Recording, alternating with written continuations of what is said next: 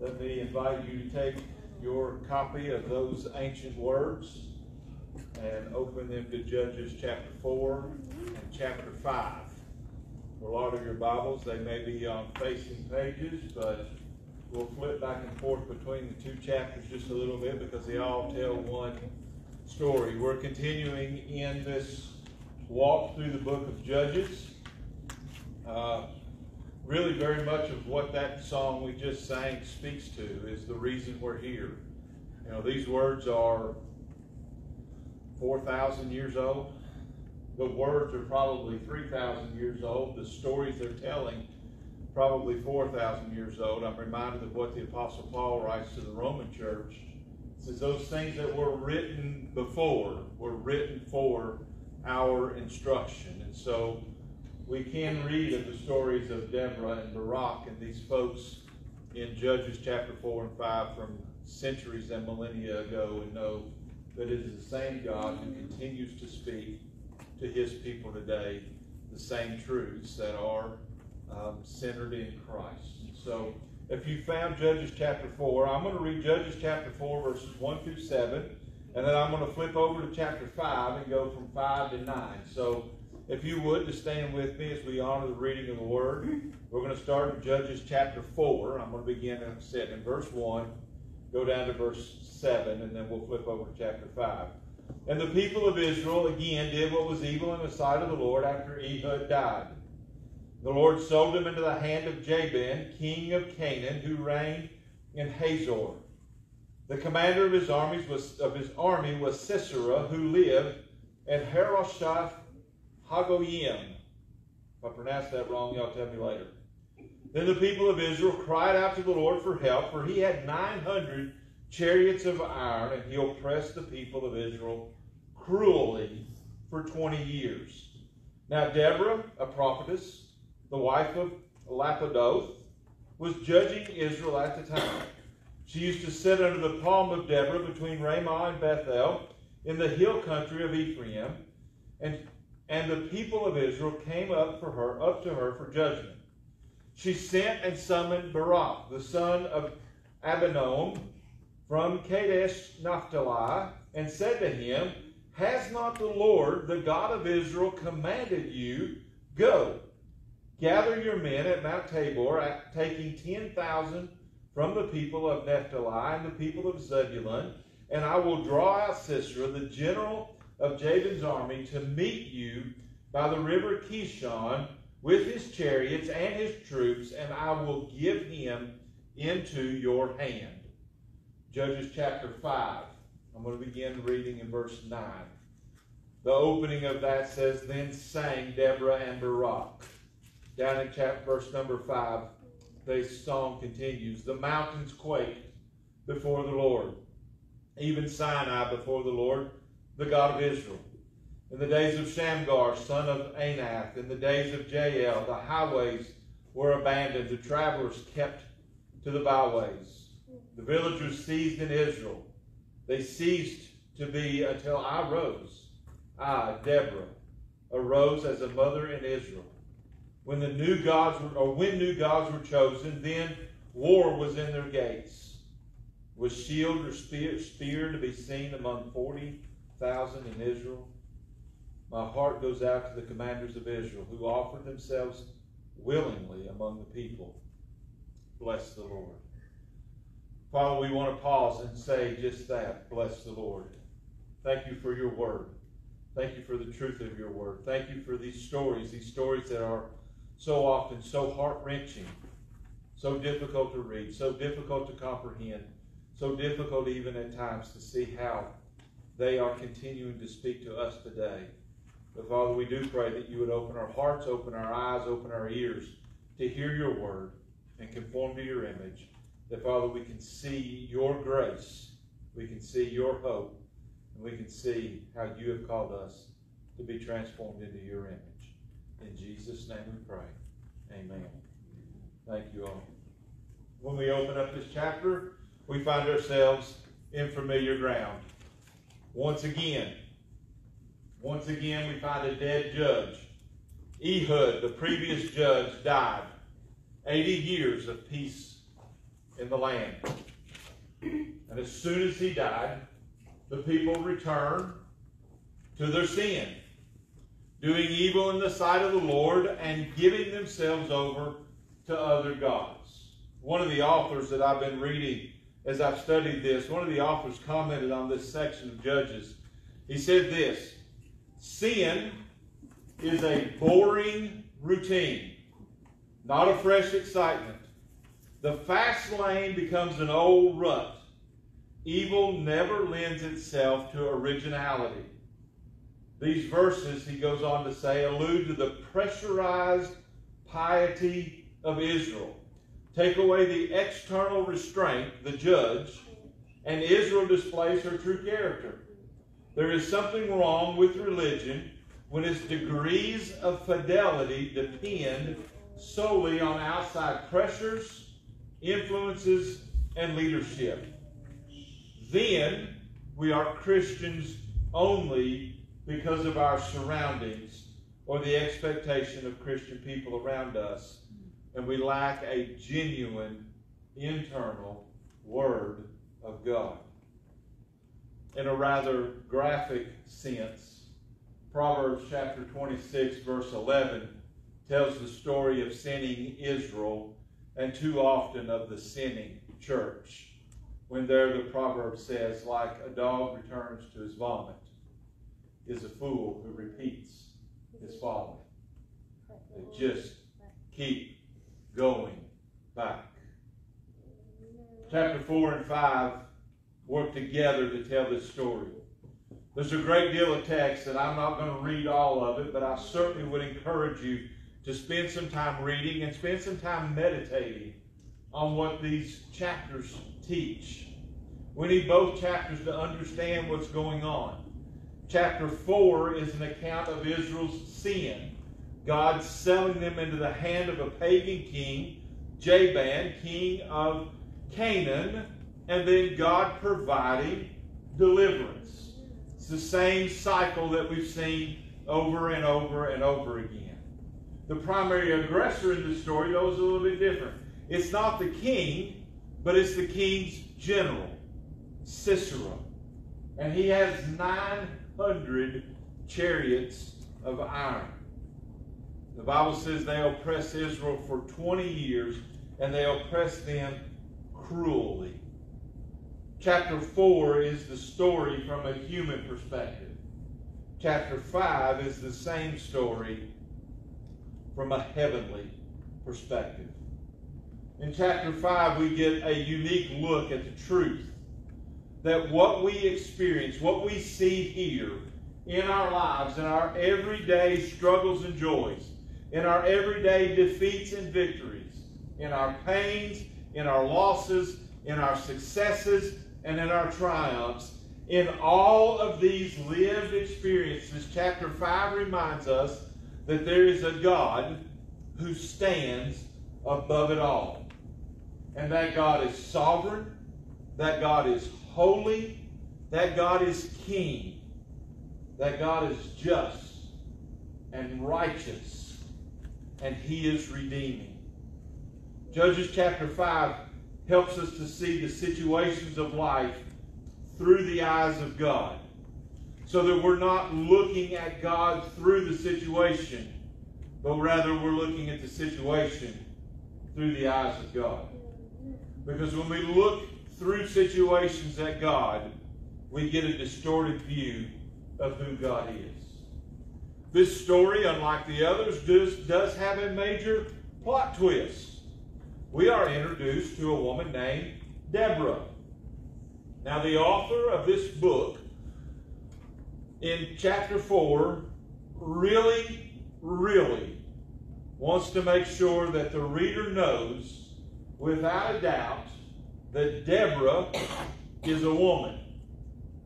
At least seven times in these couple of short verses about her, he refers to her femininity. Number one, Deborah is a female's name.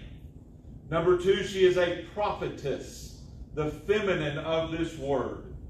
Third, she is a wife. I hope that's obvious. Even her husband's name, Lapidoth, is in the feminine gender. Judging, what the Bible says that she is doing, is a feminine form of that verb. There's a feminine pronoun, she. And she's sitting in the palm of Deborah, which is a feminine name of the location. This author really wanted us to know that Deborah was a woman in this position. Deborah is judging in verse 4 of this text.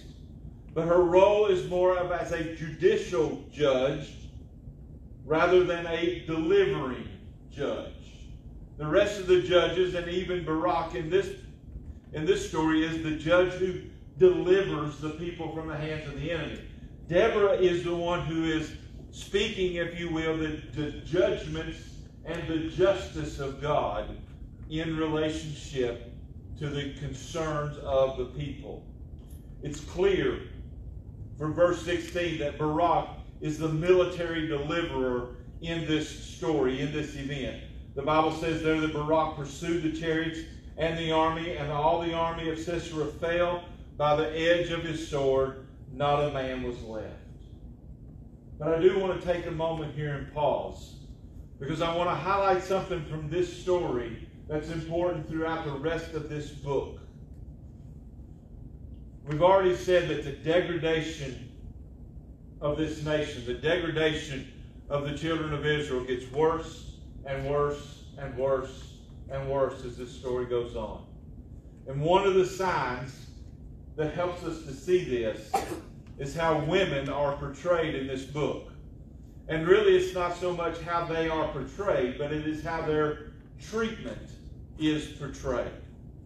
The first woman we meet in this book is Achsah in Judges chapter 1, verse 13. She is the daughter of the nobleman Caleb, the one along with Joshua who told Moses, We can take this land. He, she is her daughter. He is, she is also the wife of the hero, Othniel. She is portrayed as wise and noble in her own right. A woman to be honored and a woman to be respected. The second woman we find is Deborah. Later, we're going to meet another woman named Jael, J A E L. She is actually the one who kills General Sisera, and she is the one who is hailed with the glory of being a hero in this story. Sadly, this honoring of women very quickly wanes in this, in this book. By Judges chapter 11, Jephthah sacrifices his daughter. By the time we get to chapter 13, Samson is portrayed as a womanizer. And by the end of this book, in chapter 21, we find that 600 women are kidnapped from two separate raids where entire communities are wiped out. And then those 600 women are enslaved as wives for another Israelite tribe. We'll get to that horrendous story later. We find a sad story throughout this book. And while it's simple, it's still profound. The farther we find ourselves from God, the worse we treat each other and the worse we treat the most vulnerable of those in our culture. One of the stories within the story of Judges is that God honors the life of all people. He honors through blessings, He also honors through judgment, but He honors. And as we honor Him as God, we will honor one another as fellow image bearers of God. Such is not the case in Judges, and particularly with the treatment of women. Early in the book, we find God's people honoring. Later in the book, we find them abusing. Deborah is the height of this honoring. Indeed, she is she sets she is set as the prime example for all to follow in this book. She is directing and deciding on behalf of the people in the nature of true judgment from God. She is wise and discerning. She is respected and she is trusted. And then one of the major twists, if you will, of the story is that the deliverer that God raises up. In the other stories, they're the ones who know that God is speaking to them. In this story, the deliverer that God raises up has to hear from Deborah before he will trust God. If you look at verses 6 and 7 of chapter 4, the Bible says, She, that's Deborah, she sent and summoned Barak, the son of Abinoam, from Kadesh Naphtali, and said to him, Listen what she said, because the way she says it is important. Has not the Lord, the God of Israel, commanded you? He's already heard from the Lord. Deborah is reminding him, Has not the Lord commanded you? Go, gather your men at Mount Tabor, take 10,000 of the people of Naphtali and the people of Zebulun, and I will draw out Sisera I will draw out the general of Jabin's army to meet you by the river Kishon with his chariots and his troops, and I will give him to your hands. She guarantees from God that Barak cannot lose. I will give them to your hands.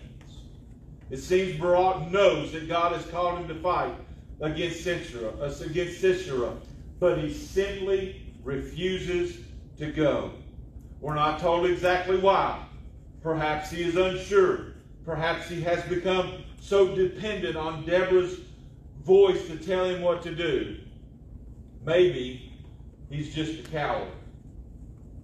And sadly, the final option seems most fitting. He still refuses to go up into battle unless Deborah comes with him. He says, I will go if you will accompany me into this battle. And this brings us to the second point I want to make. The first is the way we treat one another is indicative of our relationship with the Lord. The second one is this the all encompassing sufficiency of God's Word. The sufficiency of God's Word means for us what God says in the Bible, what, what God says in the Bible, God says. That simple. Now, certainly in the days of Judges, God spoke through various means. Hebrews 1 1 indicates this. Long ago and many times, in many ways, God spoke to our, to our fathers by the prophets. For Barak, however, what God had evidently told him should have been enough. How God spoke to Barak, we're not told. We're not, we don't know whether it was an angel, like we're going to see with Gideon later. We don't know if it was some other form. Barak did have a Bible, if you will, per se. We know that by the time of Joshua, the law had been written down and was readily available to God's people. But Barak needed more. God's word, either through what was written in the law or what was directed to him by God himself, and even the words of Deborah, for him, they were not enough. Here's the dilemma we face, friends. We often want more. Even though God has given us everything we need in His Word. We know God's truth. We know what God's truth is. We know what God's will is. We know what God's moral standards are. We know what God's provision for salvation entails, but so often we want more. And certainly there are many false prophets, many false teachers who rise up wolves dressed in sheep's clothing that seek to lead us astray. Those wolves feast on the weak spirited and weak hearted. Those who are weak in the word are the ones who are devoured. The Apostle Peter, the Apostle Peter indicates that what we have, what we have in the Scripture, he says, is the most complete account of the revelation of God through Christ that we can get. In 2 Peter chapter 1, verse 19 and following, this is what the prophet or the apostle says. We have the prophetic word more fully confirmed. Hang on to those words. More fully confirmed, to which you will do well to pay attention, as a lamp shining in a dark place until the day dawns and the morning star rises in your hearts. Know this, first of all, no prophecy of Scripture comes from someone's own interpretation. For prophecy was for no prophecy was ever produced by the will of man, but men spoke from God as they were carried along by the Holy Spirit. We have the Word of God. And Peter says the prophetic word of Scripture is more fully confirmed. More fully confirmed than what? If you read the passages just in front of this, Peter is telling us about the experience where he and James and John were on the Mount of Transfiguration and they saw Jesus fully glorified. And Peter says that what I've written down, what the apostles and the prophets have written down in the scripture is more confirmed even what I could even than what I could tell you as an eyewitness of those events. Peter says it's better for us to read what the Holy Spirit has written even than what it is to have a new prophetic voice or vision that would come to us. Beloved, the story of Barak is a great victory for God's people. Yes. It's graphic at the end. You can read it when she drives a tent peg through the temple of the enemy's general. And yes, they are given 40 years of peace. But this story is tragic in that the hero of the story, Barak, and make no mistake, he is the hero.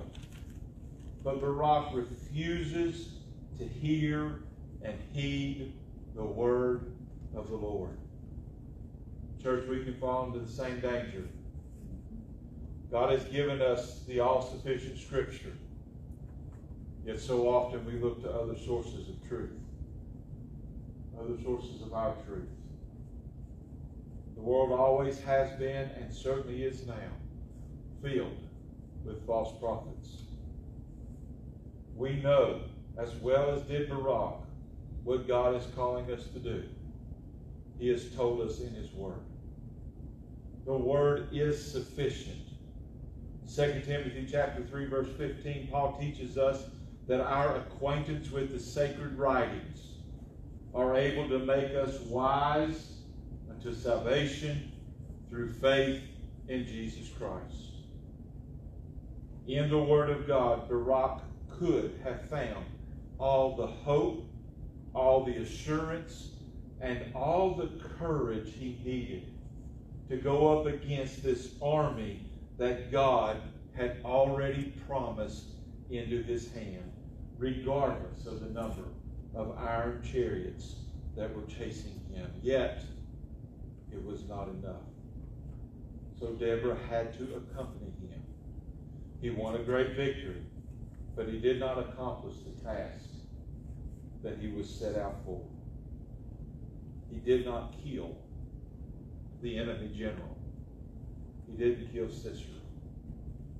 Jael, the wife of an ally of the enemy, she killed him. And upon her accomplishment,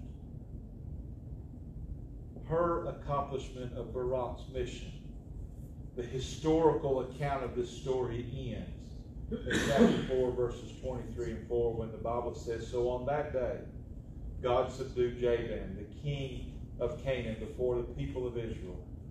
And the hand of the people of Israel pressed harder and harder against Jabin, the king of Canaan, until they destroyed Jabin, king of Canaan.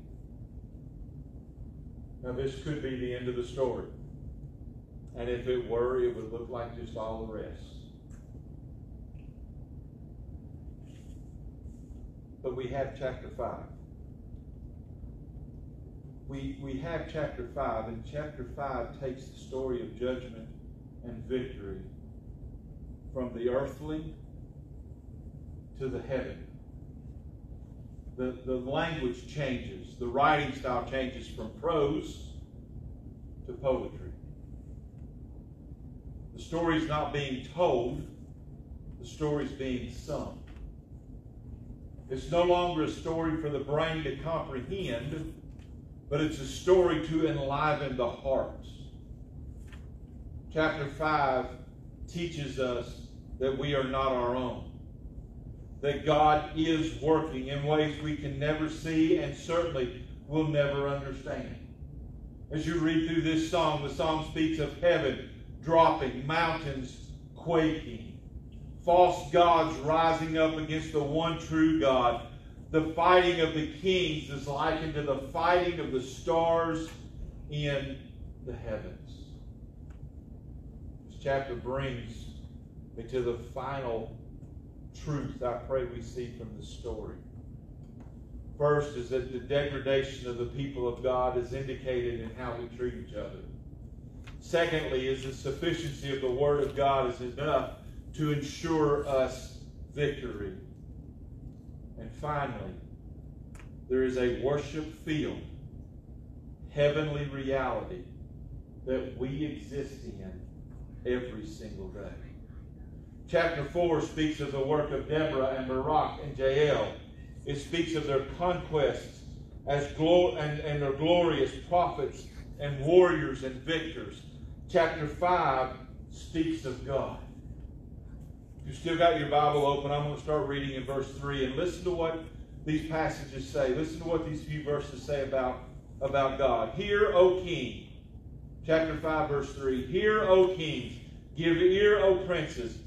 To the Lord I will sing. I will make melody to the Lord, to the God of Israel.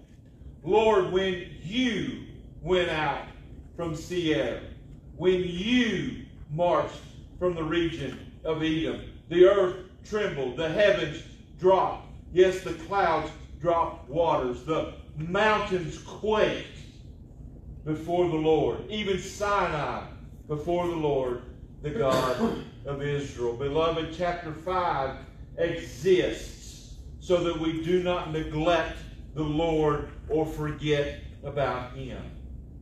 It is forgetting God that returns us to the boring routine of sin and God's not so boring judgment.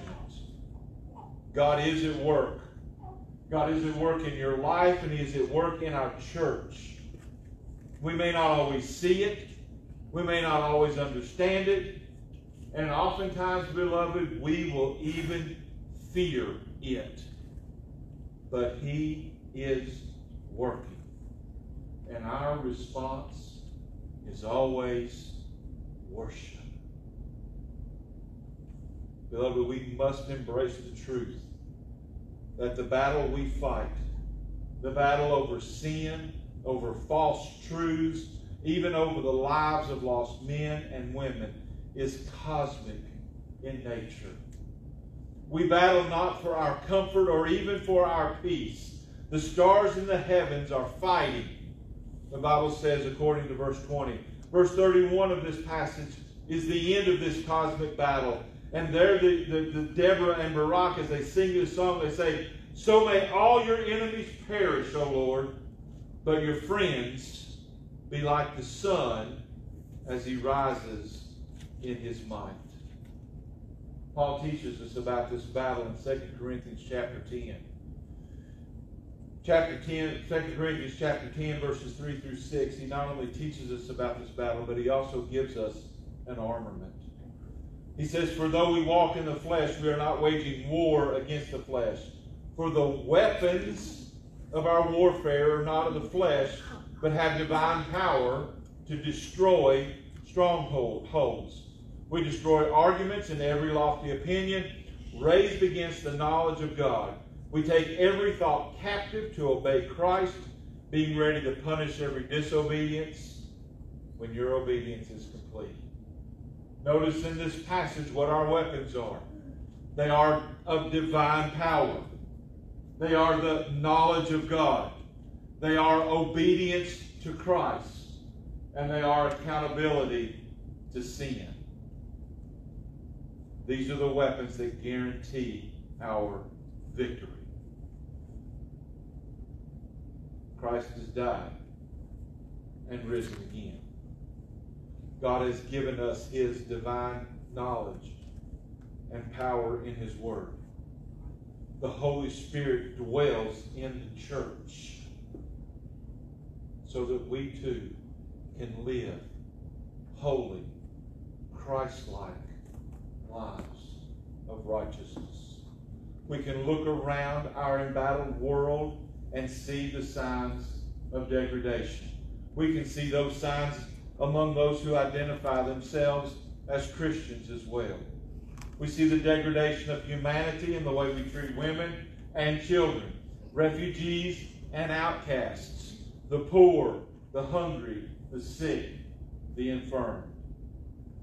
We see that we have put down our Bibles as the sufficient Word of God, and we picked up human reason, human emotional responses, human individualism, and human fear. I pray we recognize the world around us as indicative of the world of sin.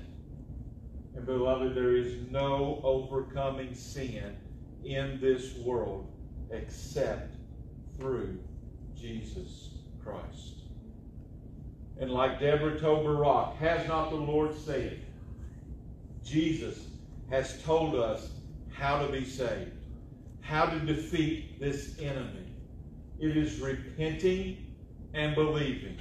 Repenting of sin, believing that Jesus died and rose again. It is growing in this truth and taking every thought captive, every thought of our heart, every thought of our mind captive to the Word of God.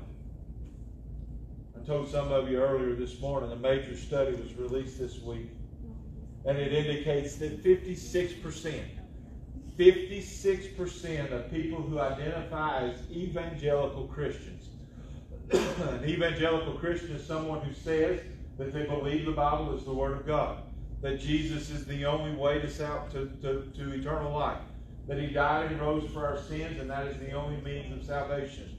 It is Orthodox Christianity, yet 56% of people who identify as evangelical also say that they believe God accepts the worship of all religions, including Christianity, Judaism, and Islam.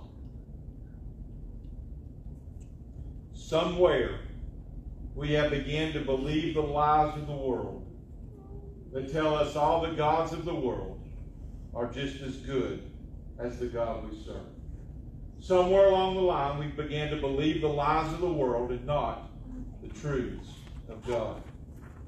Friends, I, I pray we see this world for the truth of what it is and where it's going. But more importantly, I pray, I pray we see God for who He is. As, as Father, as Son, as Holy Spirit, redeeming for Himself a people who know this world is not all that there is. We worship because God is worthy. And we worship in the truth of the Bible and in repentance and belief towards Jesus Christ. Prince Barak was a coward. We don't know all the reasons. Yes, he won the battle, ran the enemy out of town, there was peace for a few decades, but he refused to hear the word of God. And he refused to trust the word of God when he did hear it. God will be victorious over all of his enemies. Friends, I pray that we are accounted as friends, not enemies. I'm going to close this afternoon with Psalm 83. Psalm 83 is a warning. It's a call to repent. Kind of a difficult psalm to read. but it's a prayer for the destruction of God's enemies and a hope for their repentance.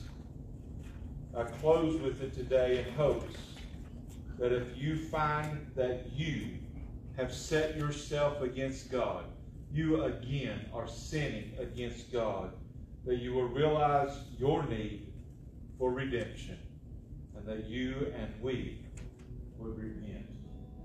Psalm 83. O God, do not keep silent. Do not hold your peace or be still, O God. For behold, your enemies make an uproar. Those who hate you have raised their heads. They lay crafty plans against your people. They consult together against your treasured ones. They say, Come, let us wipe them out as a nation. Let the name of Israel be remembered no more. For they conspire with one accord. Against you they make a covenant. The tents of Edom and the Ishmaelites, Moab and the Hagarites, Gebal and Ammon and Am- Amalek, Philistia and the inhabitants of Tyre. Ashur has also joined them. They are, they are the strong arm of the children of Lot. Do to them as you did in Midian. As to Sisera, the king we just, the, the general we just read about. As to Sisera and Jabin at the river Kishon, who, who were destroyed at Endor, who became dung for the ground. Make their nobles like Oreb and Zeeb, all their princes like Zebah and Zalmunna, who said, Let us take possession of ourselves of the pastures of God. Oh my God, make them like whirling dust, like chaff before the wind, as fire consumes the forest, as the flame sets the mountains ablaze. So may you pursue them with your tempest, terrify them with your hurricane, fill their faces with shame, that they may seek your name, O Lord. Let them be put to shame and dismayed forever. Let them perish in disgrace, that they may know that you alone, whose name is the Lord, are the Most High over all the earth. Father, we are confronted by this story of Deborah and Barak we are confronted because we recognize that we are living in a time when we are degrading the value of one another. We are living in a time when the sufficiency of your word is not sufficient. We're living in a time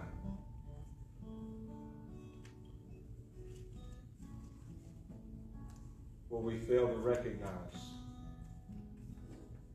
that what we do here has eternal consequences. Father, I know reading the story, this story has been a struggle for me all week. I know reading a story like Deborah and Barak, reading a story that talks of war and talks of victory, but talks of, of unfaithfulness, of, of even cowardiceness And then, Father, pairing that with a psalm where the psalmist is crying out that you would destroy their enemies, that you would destroy your enemies. Father, I know reading this is difficult, reading this is hard, but Father, it is a recognition to know that if we continue in unrepentant sin, this destruction is what we will experience. We'll experience it here and we'll experience it in eternity. And so, Father, I would pray. I would pray for me. I would pray for us. I would pray, Father, for the one who knows what you are calling them to do. Maybe you are calling them to repent and believe for the very first time, to genuinely become a child of God. Maybe you are calling them to take the next step in their walk, to grow deeper in their understanding of you. Maybe you're calling them to be a deacon or an elder or a teacher or a leader. Maybe you are calling them to share their faith, to share the gospel with a lost family member, neighbor, or coworker. Father, whatever that call is, I would pray that your scripture would be sufficient and that we would regard one another with enough esteem to do what you've called us to do. Father, as we continue to grow, as we continue to build a foundation even for this church that you are working here, Father, I would pray that we would read these stories, we would read this story with a note of caution, recognizing that you have called us and you have given us in your word everything we need. It is from your Holy Spirit and is about your Son. And so it is everything we need to accomplish the mission you've called us to. And so, Father, I would pray that you would give us the courage to be faithful, that you would give us the fortitude to stand fast, that we would put on those weapons of knowing you, of taking every thought captive, of walking in your grace. Father, as we continue to worship you this afternoon, as we share in communion, as we lift our voice in song, may all of these be opportunities for us to respond to your call. May all of these be opportunities for us to lay down fear and walk with you, to hear your word and know it's sufficient, and to love one another as you have loved us. In Jesus' name.